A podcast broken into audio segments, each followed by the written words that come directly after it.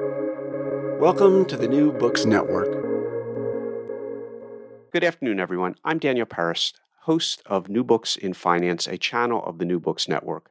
I'm delighted to have as my guest today Paul Donovan. He is the author of the newly published Profit and Prejudice The Luddites of the Fourth Industrial Revolution. Uh, Paul, thank you so much for being a guest on the show. Thanks for having me on, Dan. So I understand your, your day job, just so we're all clear, uh, you are the managing director and chief economist for UBS Global Wealth Management. Uh, that is a, a, lofty title, but uh, you did want to mention, and I think it's uh, clear for those of us who are in the industry that these book writing ventures uh, are separate often from the day jobs. But in, in your case, UBS uh, has has been very supportive of your effort, but it is a production of Paul Donovan, not of UBS per se. Is that a fair summary? That's exactly right, yes. So, Profit and Prejudice, the Luddites of the Fourth Industrial Revolution. That title is actually kind of, uh, the book, by the way, is coming out as we speak with Routledge, uh, for those of you uh, looking for it. Uh, the title is has a lot of different metaphors in it and images and references. So, can, why don't we start with that and and uh, as a lead into the the argument that you were trying to make? Well, I suppose you know, the, the central argument is pretty much you know, prejudice is bad for the economy, it's bad for business, which is an argument that's been made since at least the 1950s. I mean, Gary Becker's uh, very famous work on this. But what I am trying to say is actually um, we are running the risk in the fourth industrial revolution of seeing a rise in prejudice. And I think perhaps more than at any other period in history, that rise in prejudice has the potential to really do very, very serious damage. Because the fourth industrial revolution, it's it's mainly about labor and skills. It's not about the technology. Um, it's the labor and skills which are going to drive economic and, and financial success.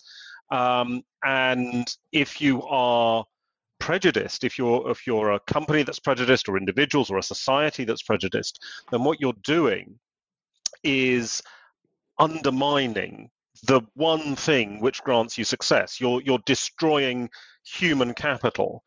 Just as in the first industrial revolution the original luddites were machine breaking they were destroying the the the looms and the spinning jennies and so on that were behind the first industrial revolution. So the prejudice today are effectively destroying the human capital, which is the key to success in this industrial revolution. So one of the things that I like about your book as a historian who works in the capital markets is that you do have a, a clear historical sensibility as to what's valuable, what's key, what's the kind of the clutch point in any of these transitions in society. And uh, we've had uh, various shall we say, industrial revolutions, uh, where different things mattered. And uh, by it, it's one thing to just say that human capital management matters. Now, I, I get that every day through ESG investing. It's another thing to point out human capital management now matters a great deal more because in the past we've had these prior transitions in economic development call them industrial revolutions call them shifts in technology whatever you will but you do you do highlight i think for uh, readers who may not be completely familiar with that, the those prior transitions. Do you want to do a bit of an overview for them just to set the stage for uh, the current fourth? Absolutely. So, I mean, the, the first industrial revolution obviously was um, uh, focused on the United Kingdom.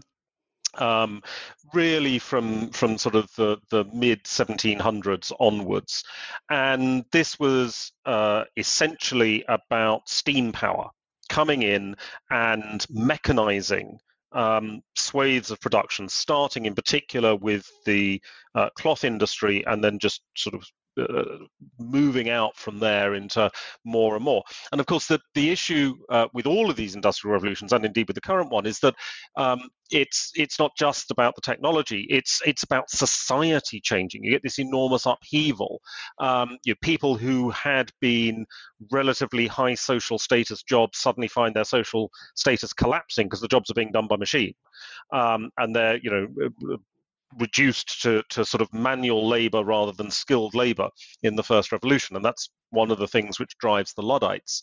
Um, and you get the shift towards urbanization. But as soon as you get the shift towards urbanization, you start to change food production And it's interesting that every industrial revolution that we've had so far has also had to be accompanied by some kind of agricultural upheaval um, as people move around the country and ways of doing things start to change. And then we have uh, the second industrial revolution, which is um, more in the United States. Um, uh, there is also um, a second industrial revolution, obviously, in Europe, but it's more about the United States. And this is about electric power, essentially, and transforming the way in which uh, uh, business is done, uh, the factory system, Fordism, the you know, the Henry Ford model starts to come in, uh, and then the third industrial revolution is sort of in the 60s and 70s, and it's all about computer power. It's the microchip revolution. Um, and this is something which creates upheaval for clerical jobs, um, where you start to change the way uh, in which businesses are managed. You get uh, flatter hierarchies for, for many of these roles. Um, it changes the role of women in the workforce uh, in particular. Um, and again, you see wider social changes coming out of this and, and, and greater upheaval. So this is the pattern that we, we see. You get something which initially seems to be sort of a, a fairly narrow area of technology, but the ripple effects of this throughout society are really profound. And some people win and some people lose, as is always the case when you have anything revolutionary going on. Uh, and that's what creates a lot of the tensions. And in each of these revolutions that we have had, each of the, the, the first three, we have seen a rise in prejudice. Um, and we have seen um, a, a lot of, of what we call scapegoat economics because people feel it's not my fault I'm losing my job. It's not my fault my social status is going down. And of course, on a personal level, it's not. You, are turning up to work every day. You're doing you know, uh, just as good a job as you've always done, and somehow that's that's all being taken away from you by complex forces you don't understand. And so the tendency in these periods of upheaval is to look for something to blame. So it's it's not my fault I lost my job. It's the fault of the foreigner it's the fault of the immigrant. It's the fault of this minority group or that minority group. And then it all becomes simple because then you've got a single identifiable cause. Now of course it's not the genuine cause. This is all complete nonsense as, as prejudice always is but it gives you someone to blame. And that's why these periods of upheaval tend to coincide with scapegoat economics and prejudice. And that's always the, the tragedy of these industrial revolutions and that's what your, your book is trying to head off. I just want to kind of tie some of the pieces together, and that's really through the thread of labor. That it, in each instance, the common form or most numerically predominant form of labor uh, becomes challenged at each transition, from agricultural to industrial to service. And now, you know, who knows what the fourth one is, but it's obviously even the service economy is being transformed by technology to uh, remote. Who knows? You know exactly how this is going to play out in the next couple years. But so labor is challenged. The how people spend their time, and each time that happens, there's a friction cost. Is is basically your argument, and and those that are displaced are uh, very unhappy about it. You also make the argument that the throughout the book that in each of the revolutions the forms of prejudice that you identify are, are kind of bad not just for the workers but for the owners that they're missing out on leaving money on the table, missing out on business opportunities that that could, uh, uh, from a Becker perspective, profit maximize, uh, which is a contentious point, which we'll return to in a moment. But also, I just want to say it's not it's not just from the employees' perspective who are being maybe outsourced or shifted, but uh, but also from management loses good uh, lots of good business opportunities, owners because they don't see as neutrally as they ought to. Do, is that a fair summary of it from the management perspective? Absolutely, and and so I mean, effectively from the management side, you have two problems. So the first is that you know, if if you are operating in a prejudiced society, or you yourself as a as a firm are prejudiced, you're losing opportunities to make money. So there are examples from the first industrial revolution where um, trade unions, male trade unions, uh, came together to to say women must not be allowed to work uh, and women certainly must not be allowed to work in this industry or that industry. And of course, that meant that you were no longer hiring the best people for the job because if the best person happened to be a woman, the factory owner was not allowed to hire them. There would be you know, riots or the factory would be burned. Um, and so you're, you're obviously then missing out on talented workers, um, and that's creating damage to your profits. Um, there's a, a, fantastic example of, uh, of this sort of blindness to the cost of prejudice in the United States um, in the 1940s when um, uh, baseball, which, as I understand it, is some kind of inferior form of cricket. Um, but the, well, I the, will respond. Trust me, I will get you back for that. Yes, proceed for now. But the but the baseball was segregated, which itself is just ridiculous. Um, and in the mid 1940s, um, the the rules around segregation ended, and some teams desegregated, and other teams continued to be racist in their hiring. And the result was that the teams that desegregated won more games, they had more supporters because it was better baseball, and they made more money. But it still took years, almost a decade, for the racist teams to abandon their prejudice because they, you, you couldn't just see beyond the irrationality and see that you were costing on every conceivable level. It was costing you uh, good business support, money. Um, so the first set of problems for management is around all of this and, and the fact that you're just cutting yourself off from talent.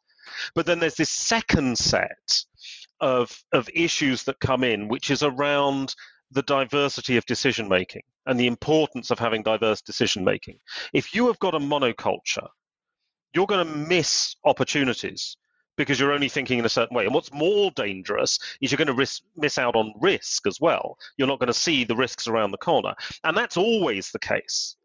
But if you are a monoculture in a period of structural upheaval, you're far more likely to do damage to your business because there is going to be far more risk inevitably in a period of structural upheaval. And if you've got a monoculture, if you're stuck one way of thinking, you're not going to understand the changes that are going on in the world around you, um, that's potentially fatal to a business, frankly. So before I push back a little bit on on this, and I do it for the sake of argument and podcast discussions, not because I necessarily am going to take the other side of the argument, but for the sake of the discussion. Let's go through some of the the way that you frame the damage done uh, in the kind of the second half of the book from um, either gender perspectives that that you know you have some very interesting stories of and I'm just going to say call it money left on the table because of bad uh, bad prejudice in regard to either gender or, or sexuality uh, and aggregate damage done to the economy through through forms of prejudice. And again, there's a funny you have a very interesting not funny uh, but important distinction in the beginning of the book between discrimination and prejudice because the terms are interchangeable and if someone is being they're not interchangeable but if someone is being casual and careless they can be uh, interchangeable. Being discriminating is a good thing. We all have to be discriminating. If the light is red you do not go through it. If the light is green you may. After being careful that is being discriminating about your environment.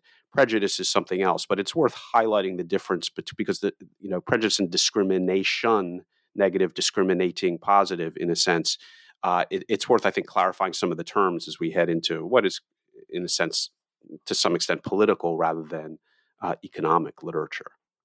Yes, so I mean, discrimination is simply choosing one thing over another, which you we do all the time. You you discriminate between two things means you, you express a preference Coffee or a choice for one. Exactly. Um, whereas prejudice um, is irrational discrimination. And that's the key point. It, it's the fact that you are not rationally choosing one thing over another. There's no good reason for preferring one thing over another, whether it's it's uh, labor or product or whatever it is. Any kind of irrational discrimination um, is prejudice. And of course, we are all prejudiced all the time because um, in a complex world, there is obviously a tendency to use rules of thumb. Um, and a rule of thumb can very easily sway into prejudice if you're st- so the, the, the example I use from from my own family's history, um, you know, as as a Irish immigrants in in the East End of London, was uh, all Irish people are lazy. You can't trust Irish people, and therefore I won't hire Irish people. And of course, that's just outright prejudice. And not true. But if you if you as a as a 19th century business owner or a homeowner had hired you know uh, three people, um, you know one of whom was Irish and that person happened to be lazy, then you just generalize from that into a rule of thumb and it rapidly becomes prejudice. So what was the geography of prejudice? I forget the name. Bethnal Green in East London. What is the the name of the area that you reference? Because uh, like an area where if someone said they were from that area that they are a different type. It's a, a writing in the maybe uh, in the 19th century a section of london that is yeah so it's it's, it's the east end. It's it's around uh, it's basically cockney is the is the dialect. And mm. um, so it's it's the it's the docks of east london and it's it's stepney and hackney uh, Bethnal Green, um, Cable Street, which is where uh, my, some of my family were from, um, and they they were considered a race apart. That was the phrase that was used at the time. They're a race apart, and uh, of course, there were different races in East London. East London has always been sort of this melting pot for immigrants because it was where the docks were. You sort of stepped off the boat and there you were in, in East London. But the the idea was that these people were somehow um, subhuman. And that, of course, is one of the critical things when it comes to prejudice, is that people are very, very rarely prejudiced against people that they know. Because once you know someone, you know that they're the same as you. You understand that they you know, they've got the same hopes and fears and emotions and traumas and everything else as, as you're going through. Um, what prejudice tends to rely on is the fact that you don't know the other group or you don't know them very well and they are cast as as less than. That's always the point with prejudice. A group is less than another group and from less than to subhuman um, is again a, a, very short step.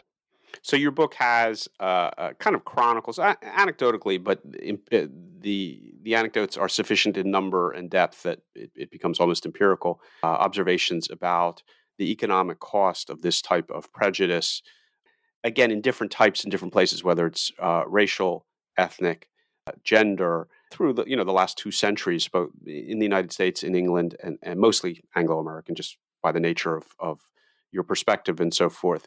And so there, there is a chronicle of all this that this cost has, the cost of this exercise. You want to highlight some of the, you know, uh, eye-popping stories that that uh, you know jump off the page when you were were doing the research. So, I mean, one of the problems, of course, that we've got is that there's no nice Bloomberg ticker you can pull up as an index of prejudice. Um, and for a, a, lot of history, part of the issue as well is that uh, people don't like to admit that they're prejudiced. So when we do veiled um, survey techniques, which sort of bring out these these hidden things, uh, you find that people are a lot more prejudiced than they than they like to admit. And we see this, for example, or we have seen this in some uh, American elections, uh, the the Bradley effect, named after an African American um, uh, member of Congress who always polled very very highly, and then would get about five to ten percent fewer votes uh, at the actual election because of racial prejudice, um, and people won't admit it.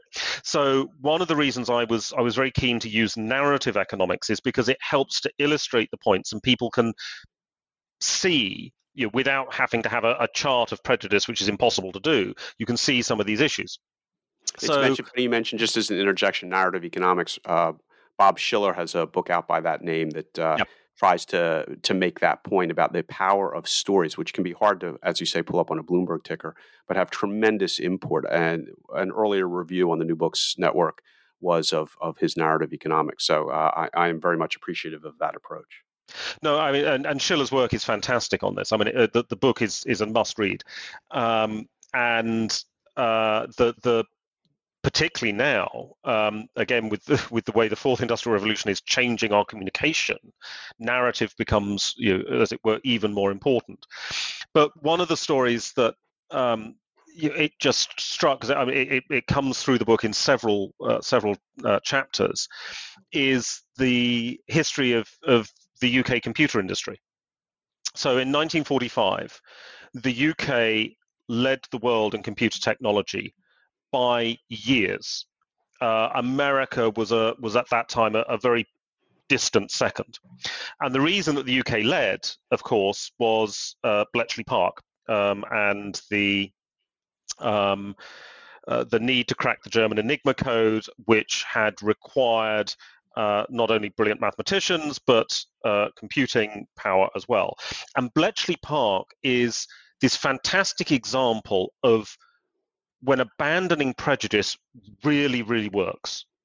So Bletchley Park was actually, by the standards of the 1940s, a remarkably diverse institution. Um, there's this, this famous quote that Winston Churchill, when the Prime Minister, when he went to address Bletchley Park, um, you know, uh, as he was leaving, turned to his aide and said, uh, "When I said leave no stone unturned in looking for staff, I didn't expect you to take me quite so literally, because you had mathematicians." Um, you had members of the aristocracy. You had post work, uh, post office engineers who worked on telephone systems, who were suddenly you know, the the prototype computer engineers.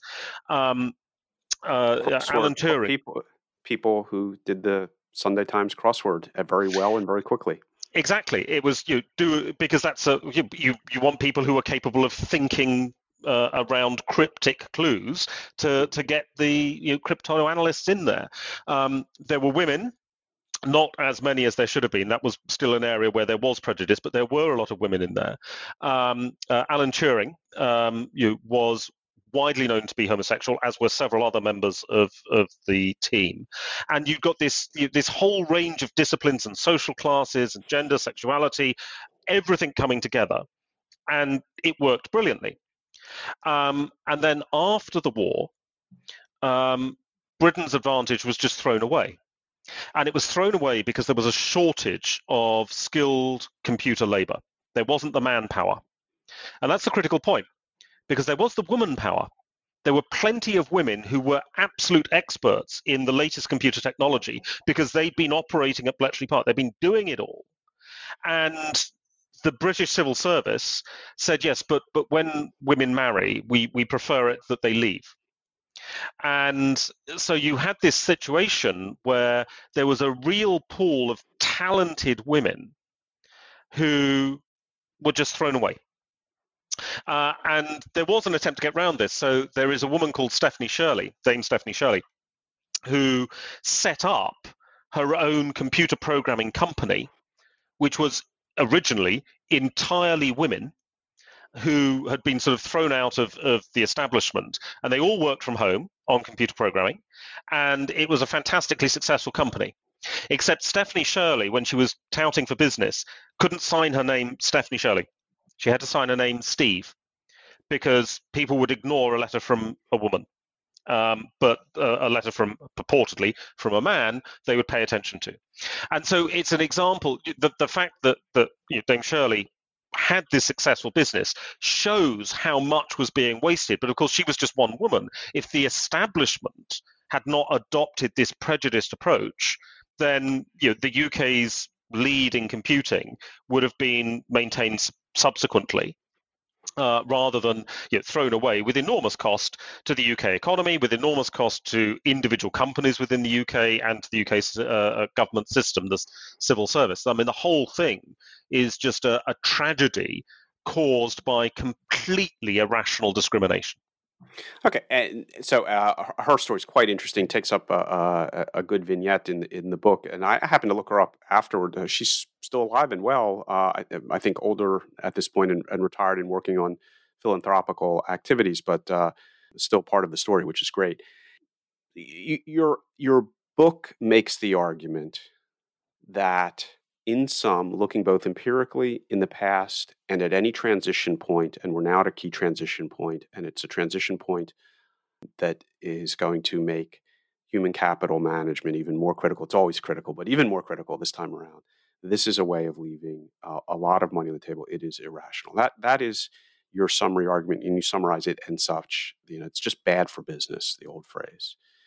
And I, I want to push back a little bit on Gary Becker and the University of Chicago, and it's bad for business, not in favor of prejudice, but in favor of the fact that human beings, particularly with all the literature on behavioral finance that has come to light post Becker, post Chicago, though it's now also in Chicago, that you know we now know that behaving irrationally in economic matters, not destructively but irrationally, is par for the course. Matter of fact, it's far more common than behaving rationally. Behaving rationally in business matters is, is probably a minority occurrence. We all aim for it, but you know, if we hit hit uh, it as a majority, then that's quite exceptional. And that some people in, in divided societies, the United States is unfortunately a perfect example of that right now. So you know what? I don't care. I'm going to leave some money on the table. I don't want to deal do business with this person, or I don't want to invest in this there is a famous Supreme Court case about uh, bakers of a cake who didn't want to serve a certain clientele, but the uh, civil rights legislation would have compelled them to do so. There was a court case. I literally don't know how it came out, and I should, but it, it doesn't matter. The point was that someone said, I am willing, from the perspective of this book, uh, the baker said, I am not interested in their business. Uh, and uh, it opens up a perspective that there will be people who will say, you know, yeah, maybe it's less efficient, maybe it's less whatever, but I have my uh, preferences. They may probably wouldn't call them prejudices, but I have my preferences. I have my community, and uh, I'm a not profit maximizing. I never went to the University of Chicago. I never got the mem- memo about profit maximization, and uh, that that just telling them, hey, you're being irrational, you could leave more money, you could, you know, this could be a bigger enterprise or more profitable, is going to appeal to a lot of people, but it's going to also not appeal to a large, maybe minority or a, large segment of the population. What what what do you say to that kind of pushback? Well, I mean, this uh, Becker did mention this that there will be business owners that say, no, I'm I am prepared to pay the price. Um, and there will be customers who say, you know, I will accept inferior quality goods or inferior quality service because I am prejudiced.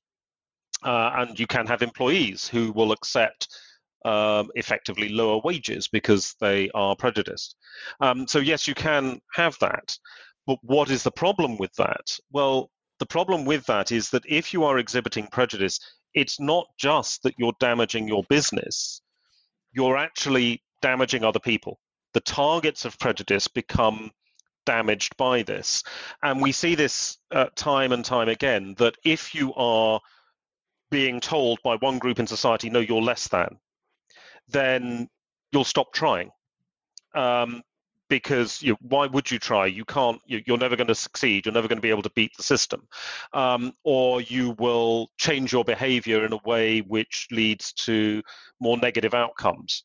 So the issue here, I think, is that you may well have a firm saying, "Well, no, I'm I'm going to be prejudiced, and I accept that there's a, a cost to me personally." But what you are also doing is inflicting a cost on society because you are um, helping to undermine potential skills. You're helping to prevent people from reaching their full potential through the act of being prejudiced yourself. Um, and that is uh, again can be can be particularly damaging over time, um, and you starts to do real damage to the wider economy uh, overall. So you have, um, you, it doesn't matter what the prejudice is. Racial prejudices and gender prejudice obviously tend to be very big ones because you're dealing with, with relatively large communities in many societies here. Uh, and if you're creating a situation where uh, a group feel that you know, certain careers are not open to them or certain aspects of business are not open to them, then they are going to change and modify their behavior in a way that is is detrimental to everybody, not just to the business owner deciding, well, hey, I'm going to give up you know, 5% of my profits or whatever it is. I, I, I, get your point. I don't disagree with any. I think from we then fall into the difference between microeconomics and macroeconomics. A, a lot of people will say, uh, in that minority of prejudiced agents in an economy, will say, you know, yeah, the macroeconomic damage may be done, but I, I don't care because it doesn't uh, I can quantify the micro damage to my business, but I uh, at least near term. But I, I, just don't care about the rest. I, I, I, just think it's it is asking for a degree of again this is basically back to behavioral finance or behavioral economics asking for a degree of rationality among a large portion of the population all of the population that is struggles with rationality on good days and uh, much of the time really struggles with it you know your book is so timely it was written i assume over the last couple of years i think you said four years but um, you know, the United States as an example, and to some extent England is just incredibly divided right now, and with people having their own sets of facts and their own narratives and their own definitions of what good and bad and prejudice and even profit might be. So it's it's timely, but it's it's a very uh, difficult argument. You do have a chapter nicely titled uh, "Fighting Back," where you try to you know kind of work on uh, bridging these gaps to the extent possible. Again, I, I think the work is you've got your work cut out for you, but you want to discuss what you think are are mechanisms for overcoming the economic prejudice. So, I mean, I think it is fighting back. I mean, uh, you, I'm I'm very clear in the book. I think prejudice is going to rise in the next few years um, because of the nature of structural change, and that for me as an economist, you know, as I'm trying to identify the winners and losers of the of the fourth industrial revolution, um, you know, I, when I'm looking at a company or when I'm looking at a society, it is the society or company that is fighting back most effectively against prejudice that is is most likely to become a winner in this situation. So that's you know, it's it's not denying that prejudice is going to rise. So how do you fight back? Um, so I think that there is the, the the role of education is very important. Now I fully admit that I am I wouldn't say prejudiced. I am biased on education. Um, that uh, education is uh, very very important to me personally. Um, uh, I'm what we in the UK at least call first generation. That is to say, I was the first member of my family to go to university. Made a huge difference to me. Uh, my father, incidentally, was the second person in our family to go to university. He uh, he good, went on to retired. Absolutely, Very, and, and that's absolutely a wonderful story. It. That's a great story. Um, so the, the the value of education, I think, is twofold. Um, firstly, um, if you're educated properly, um, you acquire a flexibility. Um, so the the idea that you get your degree by memorizing a textbook, I'm I'm very sorry to say, if you have got your degree by memorizing a textbook, you are a low skilled worker and you don't have much of a future in the fourth industrial revolution, because the textbook is going to be torn up in the midst of all this structural change. But if you have uh, learnt rather than being taught, if you have acquired skills which enable you to continue learning over time, then um, you are going to be able to adapt far more readily to the structural changes that are coming ahead. Uh, and that therefore reduces the risk of uh, you falling into scapegoat economics because you're able to adapt as circumstances change. Uh, and then secondly, I think there's there's educating ourselves about other people, educating ourselves about minority groups, and learning about other people because as i said earlier on you're very unlikely to be prejudiced against somebody you know because you know that they're not particularly different from you. You know that they're not less than. And so that too is is a way i think of of very much helping with the fighting back. And this is one of the areas where technology i think does help. Um, it's also a, a, negative. Don't get me wrong, technology is also making prejudice worse but prejudice can be fought with technology because what we find here is um, the combination of, of, parasocial theory and contact theory. So, contact theory is this idea that if you know people from a different group, you're not likely to be prejudiced against them. Uh, and parasocial theory is this idea that people form a, a, a sort of friendship with uh, people that they see on television or they hear on the radio on a regular basis. And it came out in the 1930s. Uh, there was a US uh, radio soap opera called The Goldbergs, which was uh, later became a TV show and was about a, a, Jewish family in New York. And it was broadcast regularly, and it did a lot to reduce anti-Semitism in the United States because people would tune into this um, uh, radio soap opera, and they would sort of form an emotional attachment because you're you're getting emotionally invested in the characters and you're hearing about them on a daily basis and you're hearing about their lives and you know the the loves and traumas and, and all the rest of it um, and so you become almost friends with them. And then that goes on with uh, television programs. Um, yeah, as I say in the book, everybody knows somebody like Monica Geller. Um, you know, the Friends franchise, actually, people became involved and emotionally attached uh, to these characters.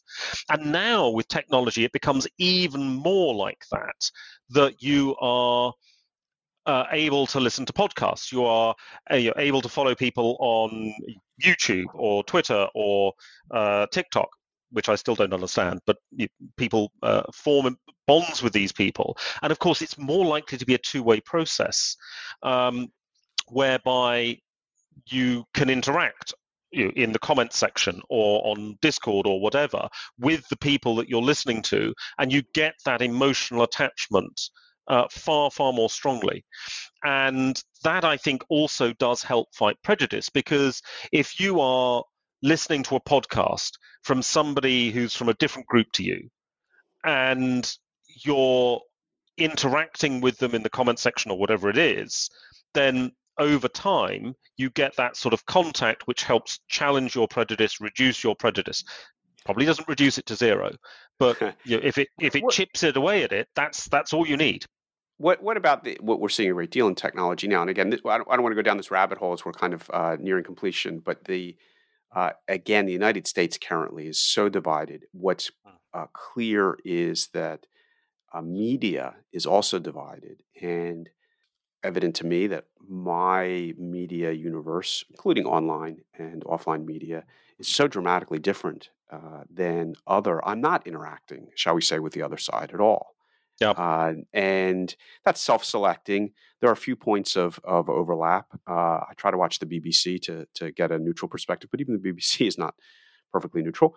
And uh, I, I, don't know that uh, the two sides in the United States are actually interacting with each other through technology at this point. Instead, they've created not hermetically sealed, but substantially sealed uh, communities which amplify and uh, concur with one another their already existing attitudes they had coming into the equation. So you got your work cut out for you. Uh, I, I, think this is uh, the technology you said can, can cut both ways. Uh, it, it, can provide bridges, but it also can uh, provide walls to some extent. That uh, at least the way it's being playing, played out in the United States at the present time.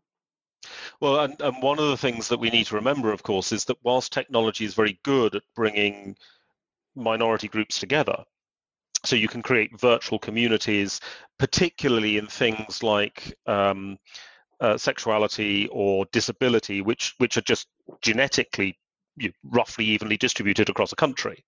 Um, and so you've got the potential targets um, uh, of prejudice who can come together online. And that's absolutely fantastic for these minority groups.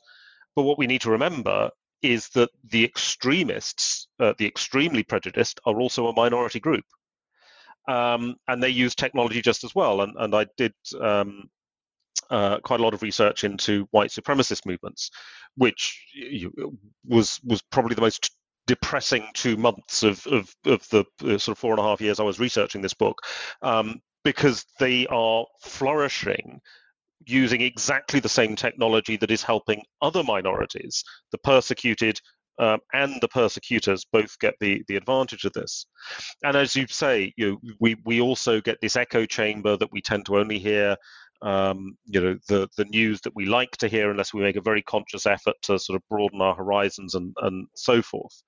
Um, there are, I think, some mitigating factors to this that you know, when we're talking about things like contact theory, um, particularly with the younger generation, you know, you may be um, forming uh, social networks and friendship groups online that are away from the news.